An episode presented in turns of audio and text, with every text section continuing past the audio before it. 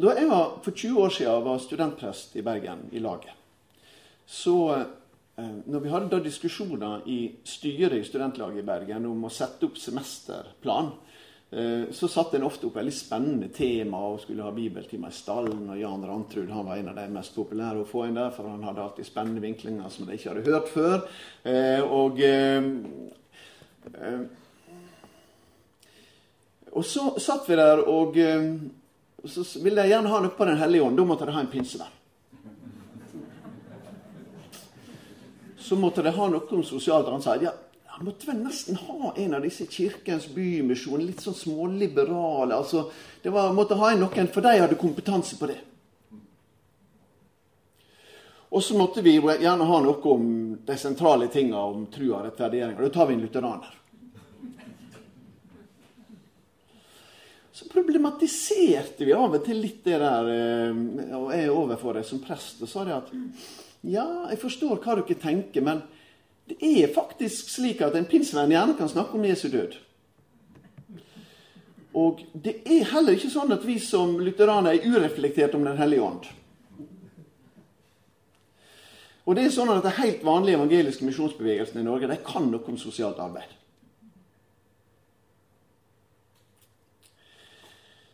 Men jeg har følt litt på det da, innenfor det som skjer her i dag. For det tar jeg aldri, første temaet her har jeg aldri talt over før. Jeg har tenkt på det. Og jeg håper vi skal få en nyttig refleksjon rundt det. Ehm.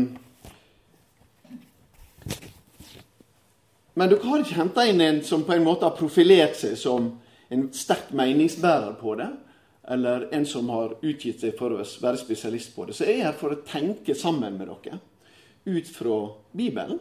For det er den som på en måte er basis, ikke bare på en måte, på alle måter er den avgjørende basis for eh, det vi holder på med. I Israels misjon og i andre sammenhenger, som kaller seg kristne og misjonssammenhenger.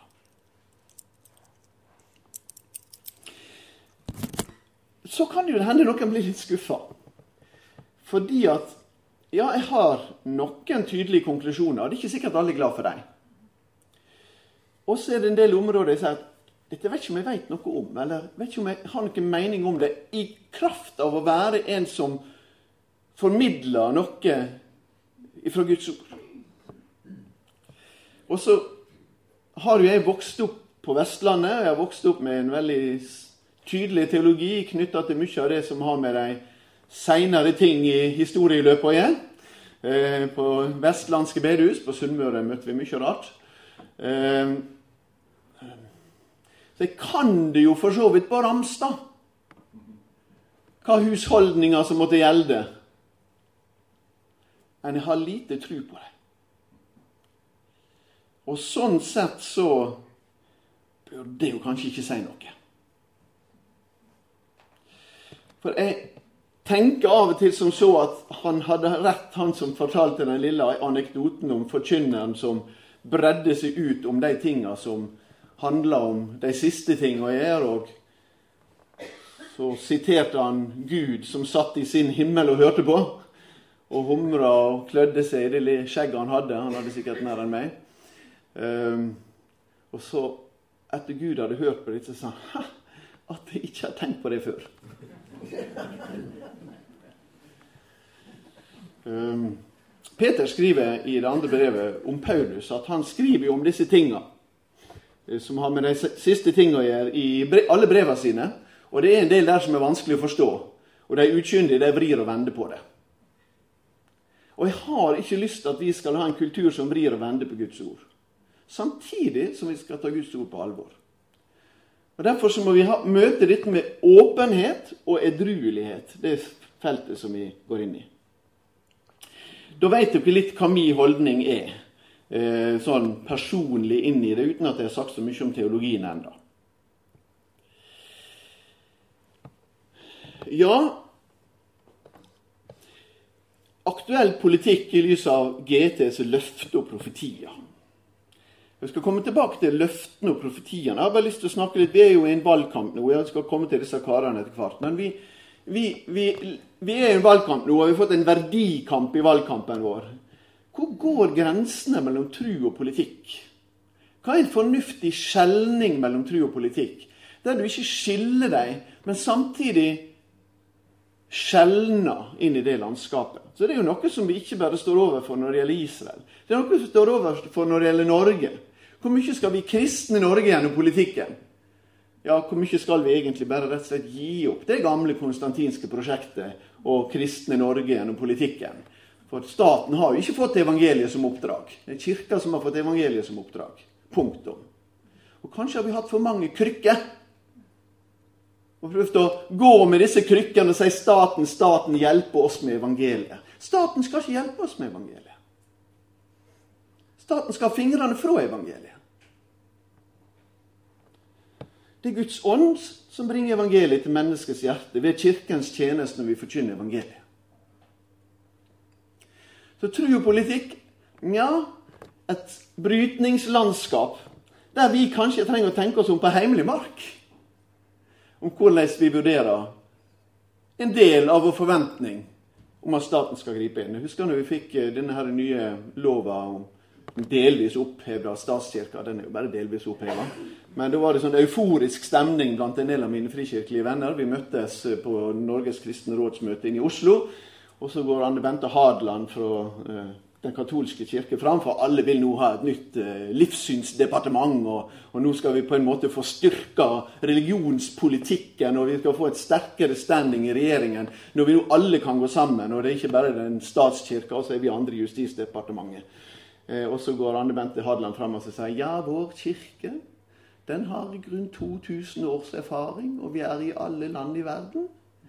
Eh, og jeg må bare si eh, at vi har lært oss til å leve med at vi ikke kan forvente noe fra staten. Og Slik skal vi også lære oss å leve med.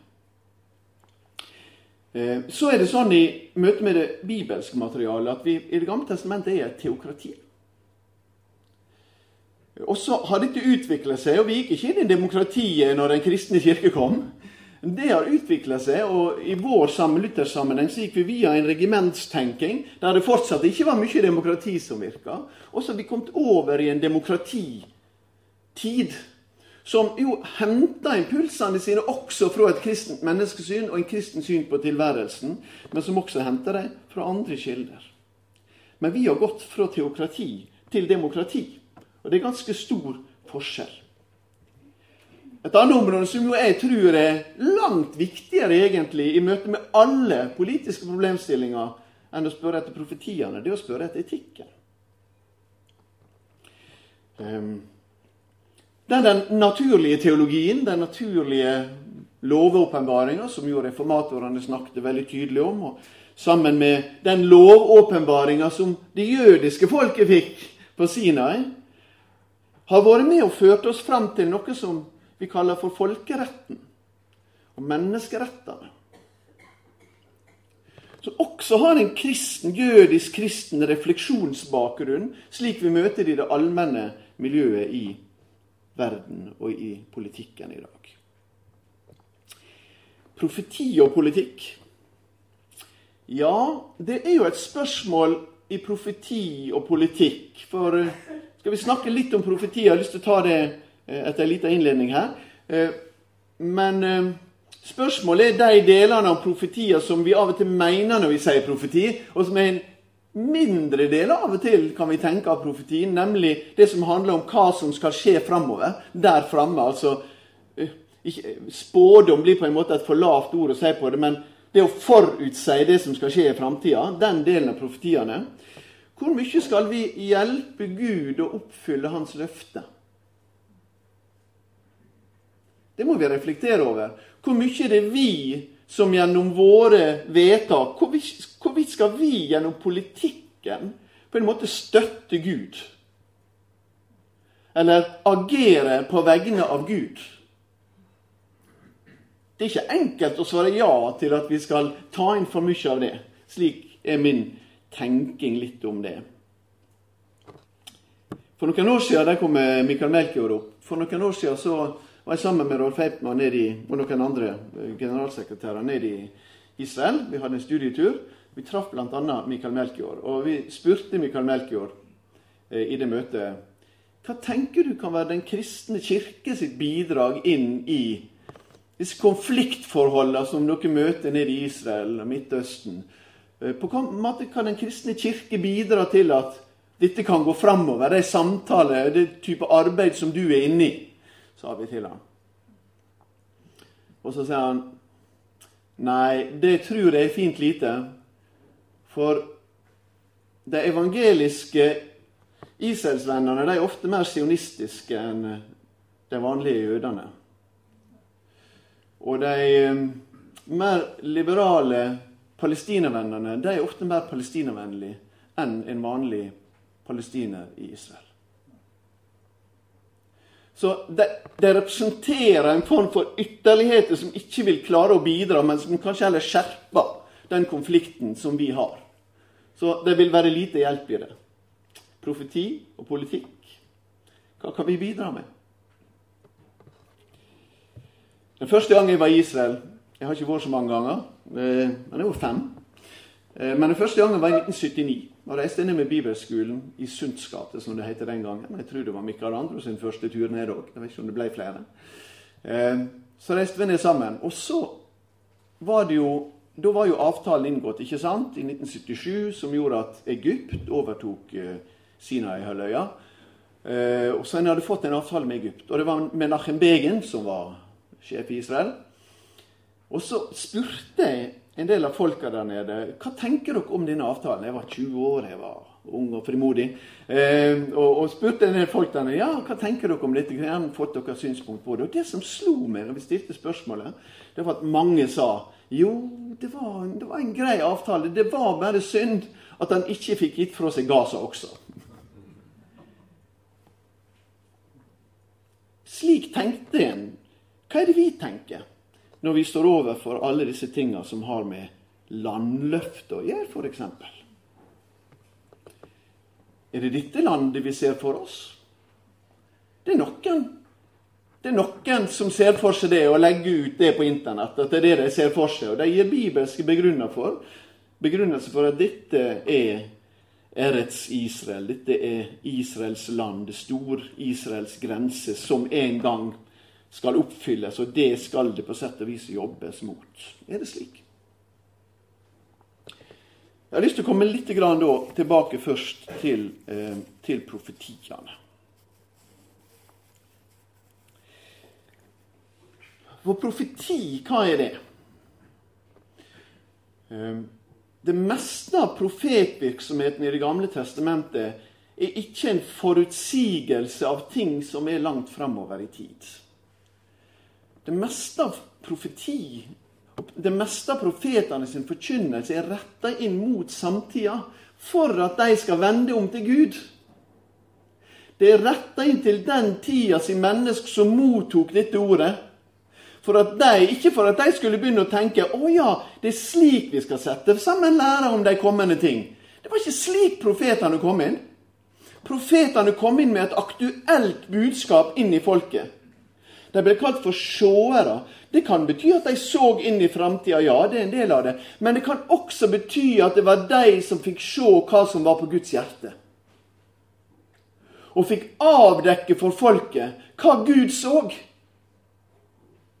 Det er også en måte å være seer på.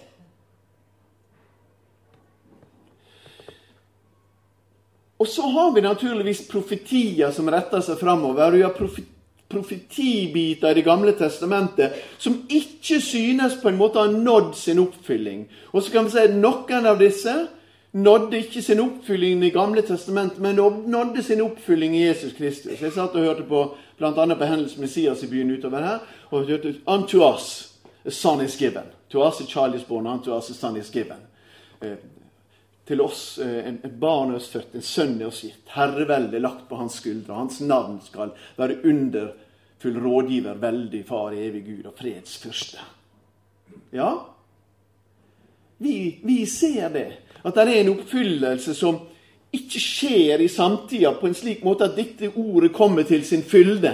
Og det kommer til sin fylde i Jesus Kristus.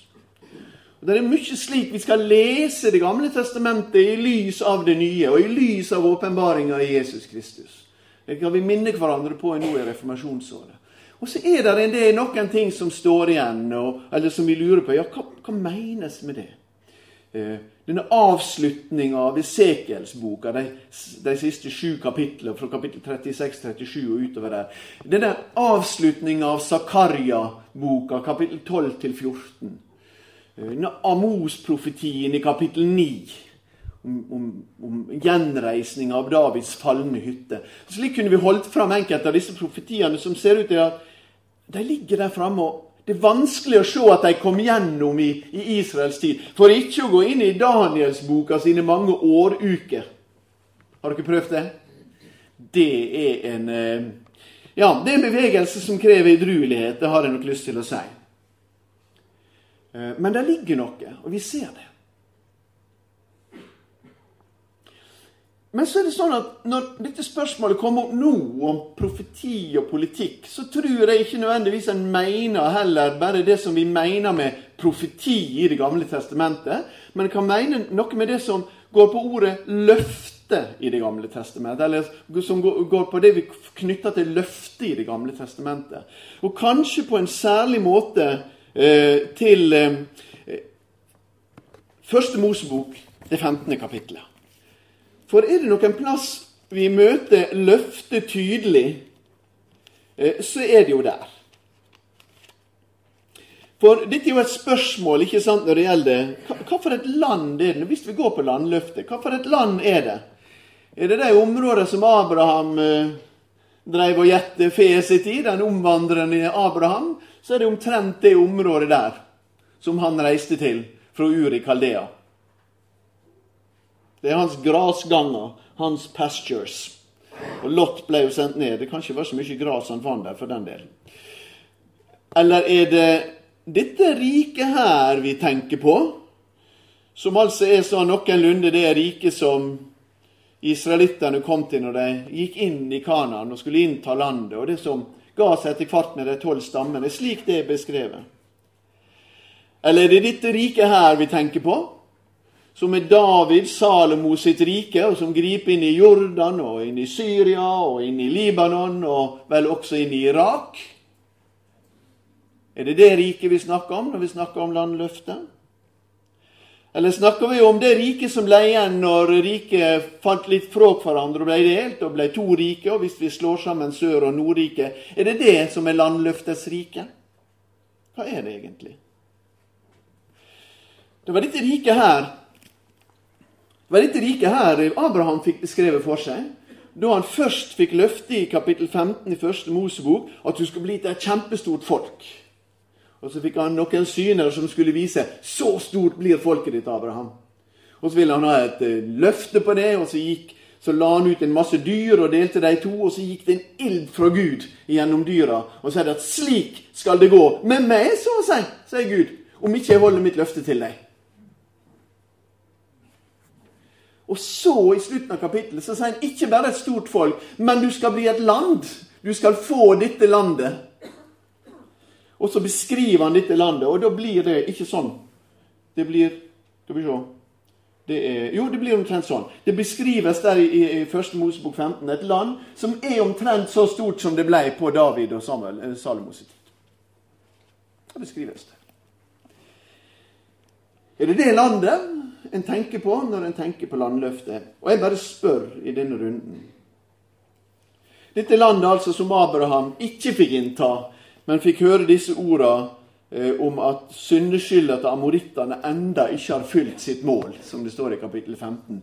Så det var enda noe som måtte skje for at Gud kunne drive ut de folka som var der, pga. deres store skyld. Og det er det som da skjer i det som vi kaller for landnåme. Eller er det dette riket her? Det første riket er det det hasmoneiske riket. Det var et, et rike i Israel sånn fra ca. 160-tallet til 60-tallet før Kristus. En hundreårstid. Makabeerne som begynte det, og det hasmoneiske riket. Som dere ser bortest der. Er det det som er det riket vi skal vente på, eller landløftet vi skal oppfylle? Eller er det Herodes den store sitt område, som rett nok etter han ble delt i fire av den romerske keiseren? Eller er det det området som ble avsatt av FN i 1947? Eller det området som ble i 1949, etter krigen, ved opprettelsen av landet Israel? Eller er det det landområdet som eh, Israel inntok når de fikk seksdagerskrigen i 1967? Er det rett og slett dette som er landløftet som er i dag, som er henta fra et turistkart? Eller var Ehud Barak helt på bærtur i 2000 når han tilbød noen og 90% av landområdet til palestinerne? Eh, og tok litt av det som var, fordi det var for mange settlements, og ga litt av det andre, det som er rødt eller brunt der, slik at det skulle omtrent oppveie. Var han imot Guds planer? Eller var han ikke det? Når han søkte fred og gjorde noe så radikalt, som rett nok fikk tommelen ned, først fra Yasser Arafat, og senere må en vel si gjennom avstemning fra eh, det israelske folket. Det er klart Det nye testamentet det er For oss som, som oss som kristne så er det naturlig å gå til Det nye testamentet og spørre hva, hva kommer fram i Det nye testamentet om dette? Og Vi må jo være ærlige og si at i Det nye testamentet eh, så er det relativt sparsomt, det som står om de tingene som har med det politiske knytta til Israel å gjøre. Og knytta til landet å gjøre. Svært lite. Og Det er ingenting i Jesu forkynnelse som på en måte forlenger den teokratiske linja. Tvert imot så sier Jesus at det riket som jeg kommer med, det er ikke av denne verden. Det er et helt annet rike enn det som er av denne verden. Altså sier han at også det romerske riket og det, det israelske riket, som den gangen var okkupert, men, men jødene bodde jo, eh, en god del jøder bodde jo i landet Men at det er et jordisk rike. Og han bringer et Guds rike som ikke er av den dimensjonen. Så kan han jo spørre på noen av disse skriftstedene. Vi har jo ett skriftsted som en del bruker, og en del av oss bruker, for å ha et holdepunkt i dette, som går på Jesu endetidstale i Lukasevangeliet, og som kommer inn med et vers eller en, et utsagn som ikke vi finner i den tilsvarende talen i Matteus og Markus. Lukas 21, 24, eh, om det som skal skje i folket i Jerusalem, fra vers 20 av. Og dette verset som sier at de skal falle for sverd og føres bort som fanger til alle folkeslag. og Som vel går på det som har med Jerusalems ødeleggelse å gjøre, og spredninga igjen av det israelske folket, det jødiske folket. Og andre folk skal trakke Jerusalem under fot helt til tida for heidningene er ute. Her står det ikke helt for tida for heidningene i Jerusalem er ute. Så noen fortolkere iallfall tidligere ville nok si noe om at det handler om at når til tida for heidningene er ute i dette verdensløpet. Eh, men noen av oss syns vel at det er naturlig, det er en naturlig holdepunkt i dette verset for å si at det er ei tid da Jerusalem, og Jerusalem som symbol for nærværet av det jødiske folket i Israel, eh, holdes borte, trakkes ned. Eh, og så sies det noe, ikke sterkt, men det sies noe helt til tida for heidningene der ute. Så sies det ikke så mye mer om det. Men det neste verset det handler om avslutning av dette verdensløpet. Om sol, tegn i sol og måne og stjerne, og folk som gripes av redsler, og det som skjer når menneskesønnen skal komme. Ja, det er et lite holdepunkt, men et stort og sterkt vers er det på sett og vis ikke. Så har vi Jesus da som står sammen med apostlene sine eh, i det første kapittelet i apostelgjerningene og skal dra ifra dem. Og så sier han dette her at mens de var samla, spurte de han, Herre, er tida kommet da du vil reise opp et riket for Israel? Og jeg ser jo at ut fra hva synspunkt en ellers måtte ha innenfor dette området her, så er det en del som noen som sier at se her, Jesus avviser dem. For han, han, sier, han svarer det er ikke opp til dere å beregne tider. Og så gir han et svar videre. Og Noen vil da bruke det som et svar som Jesus bruker til dem. som sier at han avviser dem. Han sier det er ikke sånn det er lenger. Eller du kan si han avviser problemstillinga deres. For det er problemstilling som i alle fall er viktigere. Om ikke den første problemstillinga trenger å være usann, så er det en problemstilling som er viktigere. Og den svarer Jesus på. Og så er det noen som vil si ja, men Jesus avviser ikke spørsmålet. Altså bekrefter han tankene til apostlene om et rike for Israel. Kommer der et rike for Israel som et resultat av det profetiske ordet, så å si? Og jeg er nok de som drar imot og sier at ja, det svarer ikke dette verset her på, eller dette avsnittet her på. Men det dette primært svarer på, det er at det er noe annet vi primært skal ha fokus på. Og det er når Jesus svarer det og sier at dere skal ikke bry dere om tidene. Jeg tror nesten Jesus ville sagt at det, det er mye spørsmål dere som er galt, men han tar bare tidsspørsmålet. Om tida er kommet, skal ikke dere bry dere med. Og han svarer dem ikke med riket for Israel, men han svarer dem med det som det som er knytta til eh, Matteus 24, om at dette evangeliet om riket skal forkynnes for alle folkeslag. Til vitnemål for alle folkeslag. Så skal enden komme. For han sier videre her dere skal ikke bry dere om tider. Men dere skal forkynne. Dere skal få kraft når Den hellige ande kommer over dere, og være mine vitner i Jerusalem og Judea. Ja, dere eier folk skal ha evangeliet. Skal vi ta i det neste foredraget eller undervisninga. Og i Samaria. Og like til jorda sin ende. Det er Jesus svar på spørsmålet der. Han svarer på spørsmålet om det nære jordiske riket med å si at dere må ha fokus en annen plass. Dere må ha fokus på Guds rike, som er midt iblant dere, og som dere skal være vitne for helt ifra det jødiske folk, så de ser at det er noe som er viktigere. Og det er noe som er en større oppfylling av de løftene som gjelder til det jødiske folk. Og dere skal ut til samaritaner og til jorda sine ender. Slik forstår jeg det på en plass der, der noe av dette er berørt eh, fra Det gamle testamentet og inn i Nytestamentet.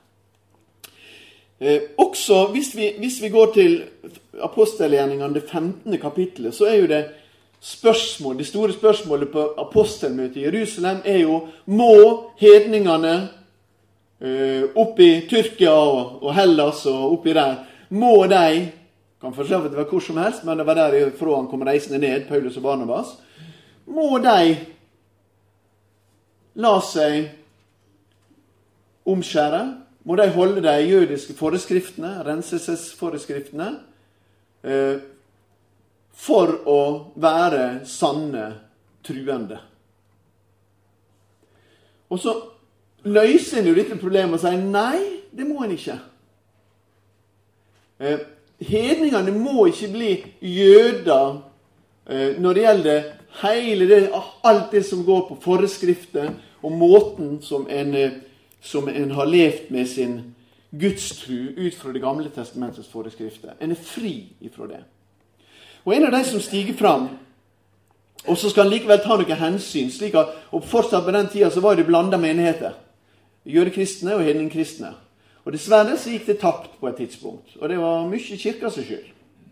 Uh, og det får vi beklage djupt. Uh, for hadde, det hadde vært så befruktende å være i det samspillet.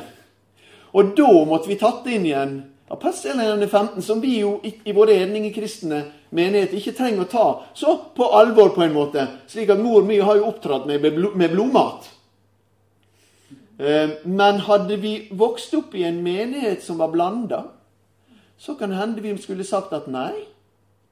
For anstøtets skyld så har vi nå en rettledning i apostelgjerningen 15 på at det gjør ikke vi. Men inni dette så er det altså at Jakob stiger fram. Og alle forventer jo kanskje, eller sånn som det er blitt skrevet historie etterpå iallfall, så er det en forventning om at Jakob han, han vil jo da måtte tale den jødiske gruppa og partiet sin sak. Men så sier han altså noe om at Simon har gjort det klart hvordan Gud for først av sørde å vinne seg et folk av heidninger for sitt navn. Og dette er i samsvar med det profetene har sagt som skrives står. Og så kommer han med et sitat fra Mos 9. Siden vil jeg komme og gjenreise Davids falne hytte. Jeg nedriver, det nedrivne vil jeg bygge opp og reise det på nytt. Og de andre mennesker, som det står her, det står Edom Det, um, det går tilbake på Septuaginta, det her, og da er det et eller annet som har, stått om Adam. Eh, mens det står i, i hebraisken står det Edom. Altså, men her står det altså de andre mennesker, eller de andre i Edom, som det står da i Amos 9 i hebraisk, eh, og kan, kan søke Herren, som det står her. Alle folkeslagene som navnet mitt er nevnt over, så sier Herren, som gjør dette kjent fra Eva av. Og Hva betyr dette? Fordi at Vi er vant til å tenke at han skal komme og gjenreise Davids falne hytte. Og I Amos på 700-tallet så kan jo det bety at det på en sett og vis oppfylles idet en kommer tilbake fra Babylon på 500-tallet. Eh, eller, eh, eller skal det bety noe som går ut over den tida? Skal det bety noe som går ut mot endens tid, slik veldig mange vil ha forstått det? Eh, og jeg er litt usikker på hvordan jeg skal forstå dette, for det kan jo også bety slik som det står her, så er ordlyden ligger lett for å tyde at, eh, at når, når, Jakob bruker det her, så, han, så, sier han noe om at denne gjenreisninga av Davids falne hytte, og denne bygginga av det nedrevne, det som han reiser opp for det jødiske folket og for alle folkeslag, at det er det som har skjedd i Jesus Kristus. Det kan også være det som står der. Så hvordan skal vi komme til rette med dette?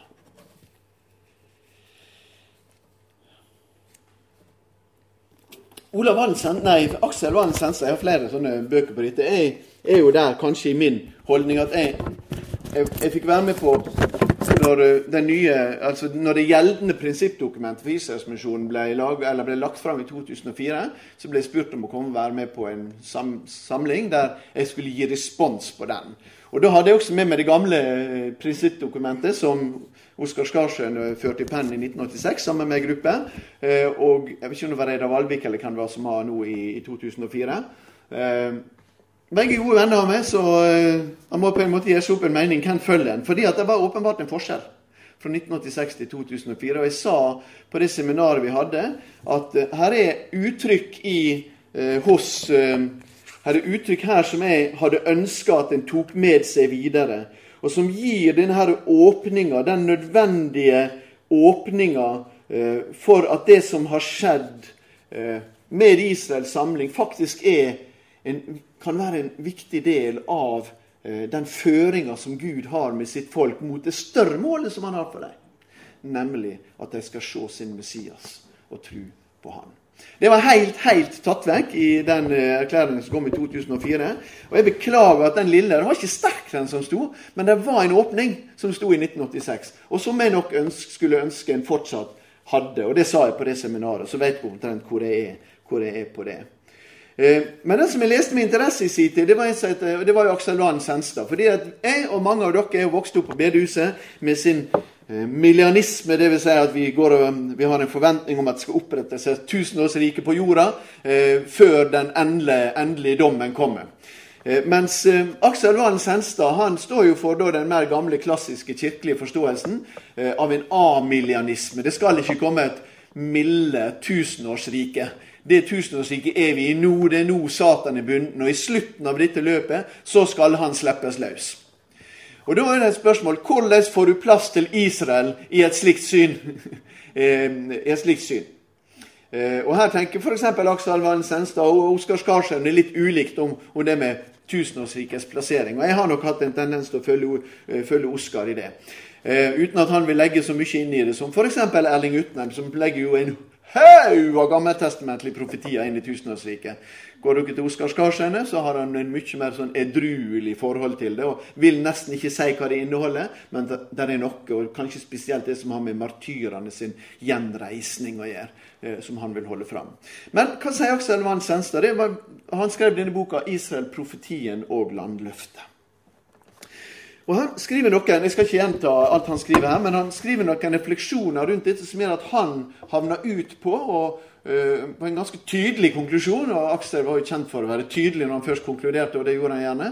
Uh, men, men en veldig sånn tydelig konklusjon på at, uh, at løftet om landet er ikke omstøtt. Og Han gikk i rette med denne argumentasjonen som en kan bruke om at Det nye testamentet sier jo ingenting om. Det betyr ikke det at på en måte verdien av det er spilt ned.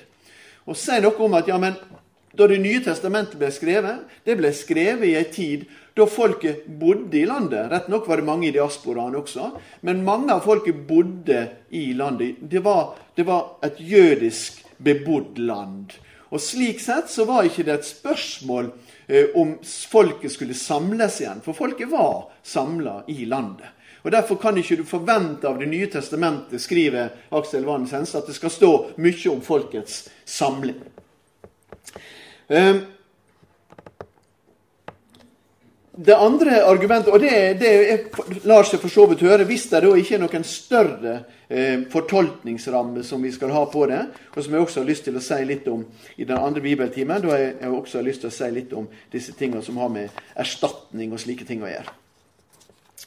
Eh, det andre som Aksel Wahn Senstad skriver, og det er kanskje det som eh, går djupest inn på meg til, til refleksjon, det er spørsmålet med den styrken i Det gamle testamentet som landløftet er gitt.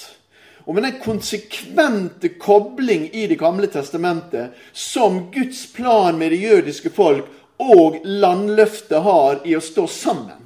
Altså det er ikke så vanskelig å påpeke fra Det gamle testamentet at det som har med Guds løfte til det, gamle, til det jødiske folket og Guds løfte om landet, det står nøye vevt inn i hverandre. F.eks. allerede i første Mosebok til 15. kapittelet, i løftet til Abraham. Der er det et løfte om et stort folk og et løfte om et land. Og Disse tingene skilles aldri fra hverandre i Det gamle testamentet. Folket skilles fra landet, men det er i Guds vei med folket, i det, hans oppdragelse med dem.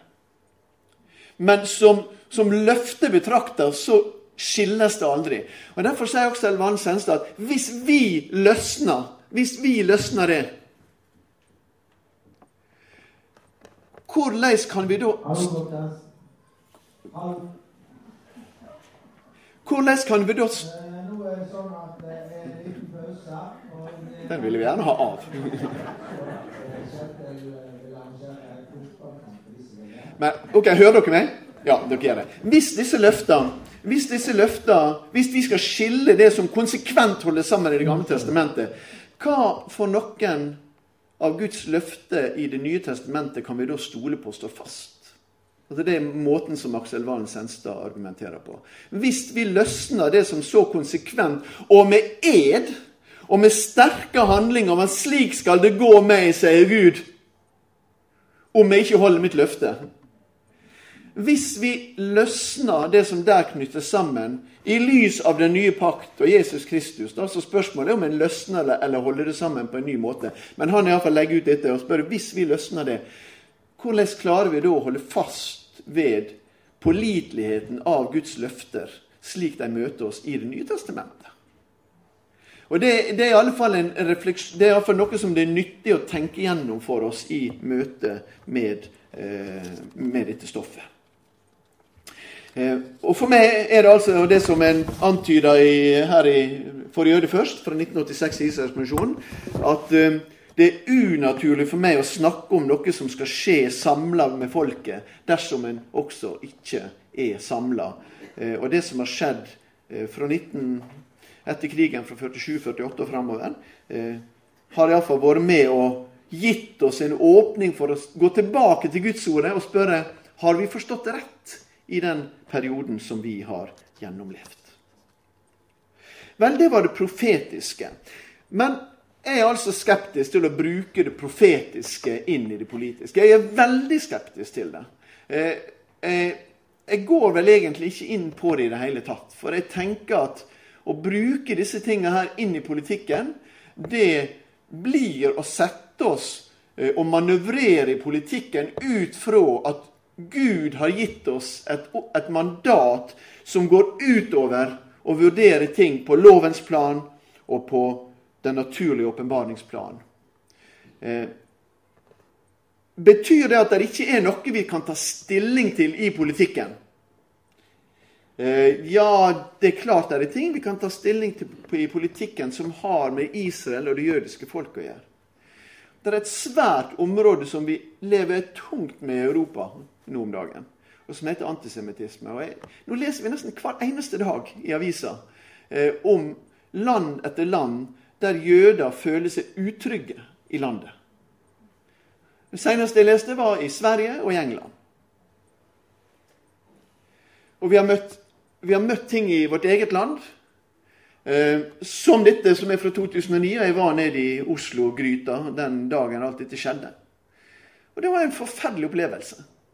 Å se det en enorme hatet som var.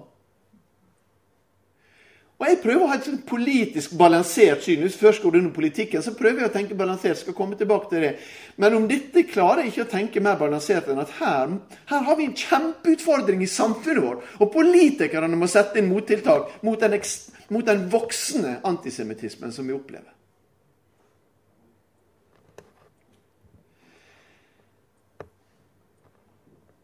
Og dette er jo bare et tegn på det. Et tenker at vi skal ikke ta sånne hensyn. Um, og mange jøder opplever jo det som Fremskrittspartiet og vel også Venstre hever seg på nå, som en Jeg vet ikke hvor SV er, de der også. Uh, det skal jo ikke forundre. Men altså, hvis du vil ha omskjæringsforbud i Norge, da innfører du jødeparagrafen igjen. Det er et politisk spørsmål. I slike spørsmål skal vi ta stilling. Vi skal ta stilling ut fra en etisk tenking, ikke ut fra profetiene, men ut fra en etisk tenking. Og ut fra en allmenn argumentasjon som vi kan møte opp i samfunnet med. Og det er ikke vanskelig i slike spørsmål. For vi veit hva dette historisk fører tilbake til. Og vi, vi, kjenner hva brune krefter som ligger under. For dette er ikke bare fra, dette er, ikke bare fra, dette er jo ikke fra muslimsk hold, for de vil jo ha omskjæringer. Selv om de vel har den ved 13 års alder, og her er det ved åtte dager. Um. Men her er det andre krefter også. Som er anti-tru, anti-religion, og som er brune. Og det, Her finner en hverandre fra ulike kanter i det politiske landskapet. Vi må stå opp mot det. Dette må vi også ta på alvor når vi er i en norsk politisk valgkamp.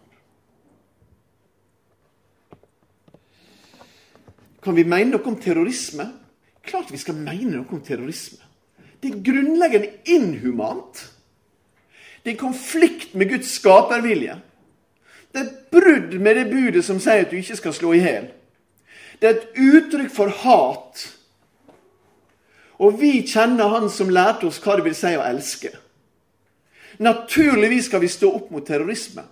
Og vi må forstå alle de som prøver å verne seg mot terrorisme. Må få også forstå den israelske stat når den vil skjerme seg mot den terrorismen som de har levd med så altfor lenge i sin egen nasjon. Jeg kan ikke annet enn vise forståelse for det, og politisk si det er forståelig. Og vi må finne gode måter å motarbeide denne terrorismen, som nå sist altså rammer Barcelona og som stadig rammer på vårt eget kontinent. Vi må stå opp mot det. Og kanskje kan det bringe oss, det som skjer i Europa, til en litt større forståelse av de, det ekstreme presset som det israelske folket så lenge har måttet ha levd under. Under trusselen fra terrorisme. Jeg tenker også at vi må kunne si noe om samme normer. og Det er noe som forundrer meg i politikken. At det er noen nasjoner som i politikken skal vurderes etter andre normer enn andre. Slik at vi kan så å si være alliert med Saudi-Arabia. Som vi ikke er i Nato, men som USA er i oljepolitikken sin. Og det er jo deres nærmeste, også i militær forstand, en nær alliert i Midtøsten for USA. Og Da kommer det nær oss som også er en del av Nato. Kan vi mene noe om det? Jeg mener vi må kunne reflektere og si noe også for kristen sammenheng om det. Når Saudi-Arabia altså er et av verdens mest undertrykkende regimer Her er det ei som bare Jeg vil ikke ta bilder. Det er mange stygge bilder på Internett som kunne vise realitetene med tatte bilder. Jeg tok et tegna bilde. Ei som fikk 200 piskeslag fordi hun ble voldtatt. Slik er det i Saudi-Arabia. Hvorfor skal vi vurdere Israel sine omkringliggende land med andre standarder, politisk og moralsk, enn det vi vurderer Israel med. Israel er ikke unntatt fra kritikk. I Israel foregår det kritikk. Og vi, vi, kan ha meninger som er politiske. Jeg har meninger politisk inn i det israelske miljøet. Jeg har ikke behov for å stå og si så veldig mange av det her, men jeg har noen meninger. Jeg tror jeg vet hva retning jeg hadde gått om jeg bodde i Israel, selv om jeg altså ikke har hatt den klesdrakta på meg. Jeg heter tross alt Rolf K. Jøde. Eh, eh, men men, eh, men jeg vil jeg, jeg protesterer, jeg vil politisk protestere når vi behandler en nasjon helt annerledes enn vi behandler alle, ut fra helt andre normer enn vi behandler de andre nasjonene i området. Delvis ut ifra vestlige økonomiske interesser. Skal vi si noe om det politisk? Ja, etter mitt skjønn skal vi si noe om det politisk. Vi må våge å si noe om at det er ett land i regionen der for øyeblikket nå som gjenstår som et demokratisk land. For Libanon, det, det var et demokratisk land. Det er ikke det lenger. Det brant opp. Tyrkia har vi vært vant til å tenke på som et sekulært demokrati. Vi er alliert med dem i Nato. Vi veit hva som skjer i Tyrkia i dag. Vi ser hva som skjer i Tyrkia i dag. Demokratifoten er i ferd med å brenne opp. Det er den tredje foten. Den tredje foten som gjenstår. Um, og Hva sier mye rart om Israel? Og Det er ikke alt som skjer som er positivt der heller. De kan ha innstramminger. Jeg vet messianske, og det vet en fra kristen sammenheng. For messiansk sammenheng noe om Israel. Noe om ikke å bli akseptert. Utstengelse er ikke alltid gjennom lov. Utestengelse kan også være sosial.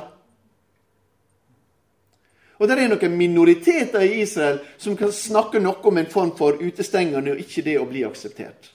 Og likevel, så totalt, så er det altså et land og et, en nasjon der du eh,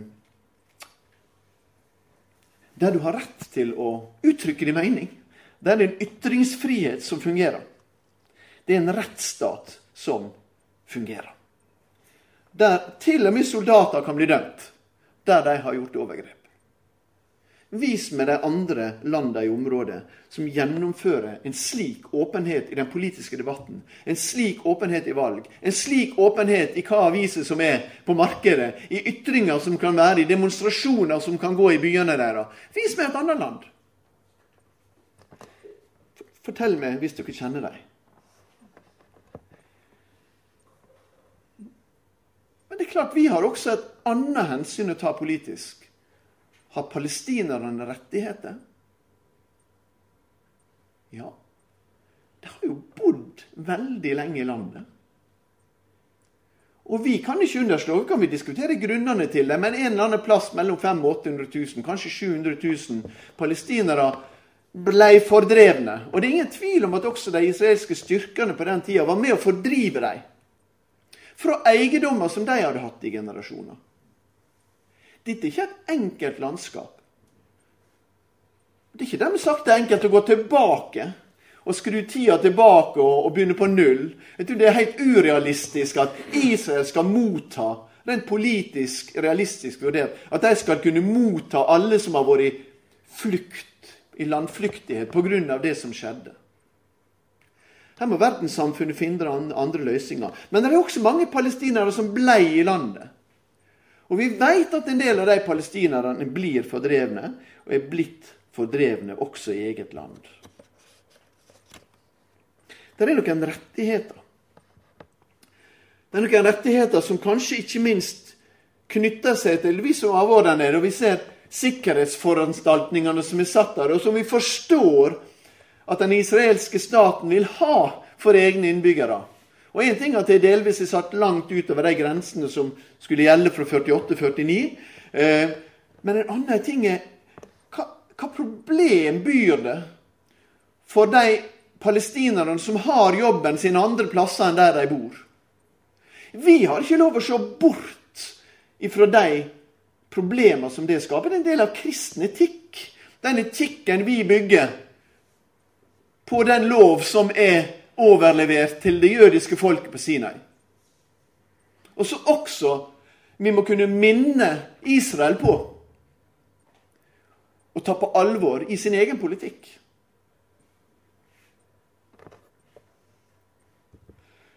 Og da er vi kanskje der.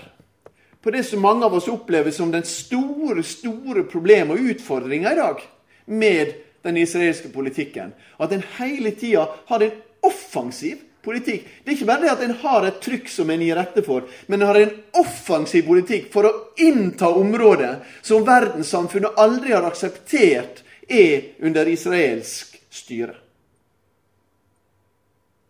Kan vi bare heve oss over de vanlige politiske lovene i samfunnet? Jeg tror ikke det.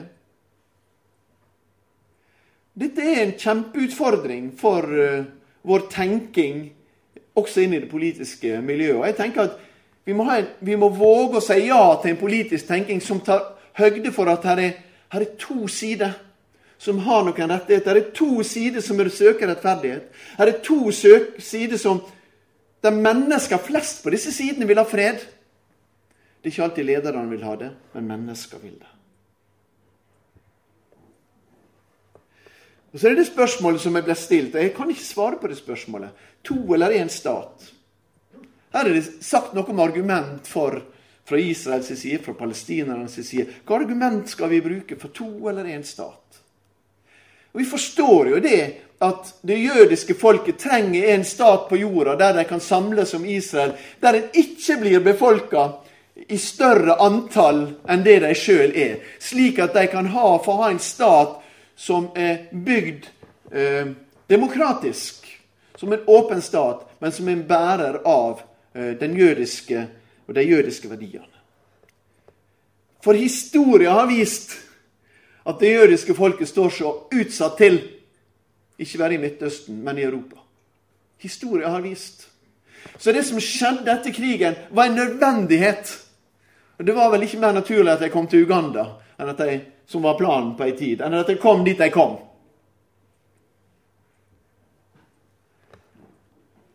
Og samtidig, det var et folk. Og I dag bor det nok over seks millioner jøder i Israel. Og det er vel sånn ca. tre fjerdedeler av befolkninga der nede. Og så bor det ca. to millioner omtrent palestinere, palestinske arabere, i Israel. Eh, Fryktelig mange av dem er glad for at det er der de bor. Eh, det er prioritet, et prioritert land for mange av dem å få være i, målt opp mot en del av alternativene omkring dem. Det kan vi forstå. Men så er det altså en 4-5 million, 4,5 million palestinere, palestinske arabere, som bor i da, de områdene som vi kaller for Vestbredden og Gaza, eller som vi også utgjør store deler av Judea og Samaria, det som vi da kaller for Vestbredden. Og vi ser jo problemet at hvis alt skulle bli én stat, så ville, eh, så ville det jødiske folket være outnumbered, som det heter på nynorsk. De ville bli i mindretall. Og Dette er jo noe av, noe av saka der nede. Så har du naturligvis den saka som synes å styre det, de sittende politikerne og styrende politikerne i Israel, nemlig at de nok tenker at de vil ha kontroll på hele greia. Og så har du de tankene som styrer mye av de muslimske palestinerne i området, eh, og de muslimsk omkringliggende landene, som sier at det er en uting at Israel og at jødene overhodet er her. Og vi vet at det er holdningene i de omkringliggende landene. Det er ingen hemmelighet. Det viser alle undersøkelsene.